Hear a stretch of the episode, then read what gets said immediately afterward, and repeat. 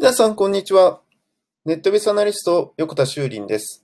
今日も人工知能 AI について考えていきたいと思います。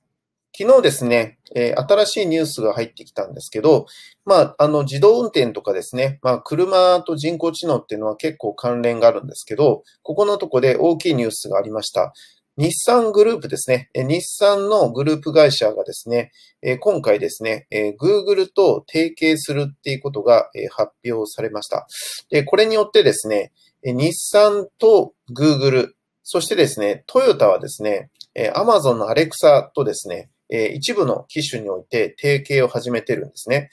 ということで、えこの2社のですね、え Google と Amazon が、まあ、日本においてはですね、トヨタと日産という、まあ、2大メーカーをうまく奪い合ったという形になりました。で、えさらにはですね、パナソニックさんがですね、え車載カメラ、車載機ですね、まあ、いわゆるあの、カーオーディオとか、カーナビみたいなものを Amazon Alexa と Google アシスタントの両方に対応するっていうことが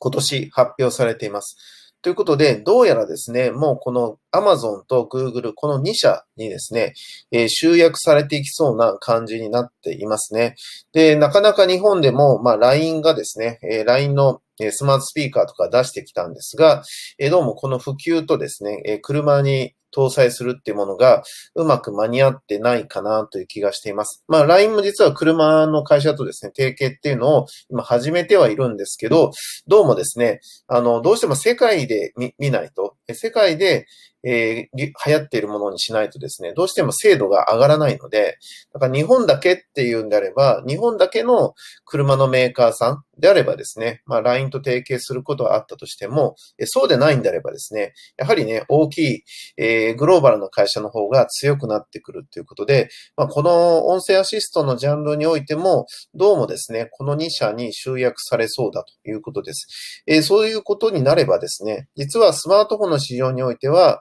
えー、Google と Apple という2社だったんですが、どうも音声アシストのジャンルにおいては、えー、Google と Amazon ということになりそうということで、まあ、Google はですね、相変わらずなんですけど、Amazon が抑えてきてると。えー、そうなるとですね、えー、僕が予測している、えー、Amazon マップの存在っていうのが、えー、今後ですね、えー、注目を浴びてくるなっていうふうに思うわけですね。まあ、なぜかというと Apple は地図を持っていて、Google は地図を持っていて、えー、Amazon は地図を持っていないからですね。で、ここの部分をですね、きっと狙ってくるんじゃないかなっていうのが僕の予言なんですけど、まあ、あの、大きくですね、二つの流れが出てきたということで、果たして日本のラインがね、ここにどういうふうに関わってくるか、え注目かなって気がしています。ネットベースアナリスト、横田修林でした。ありがとうございました。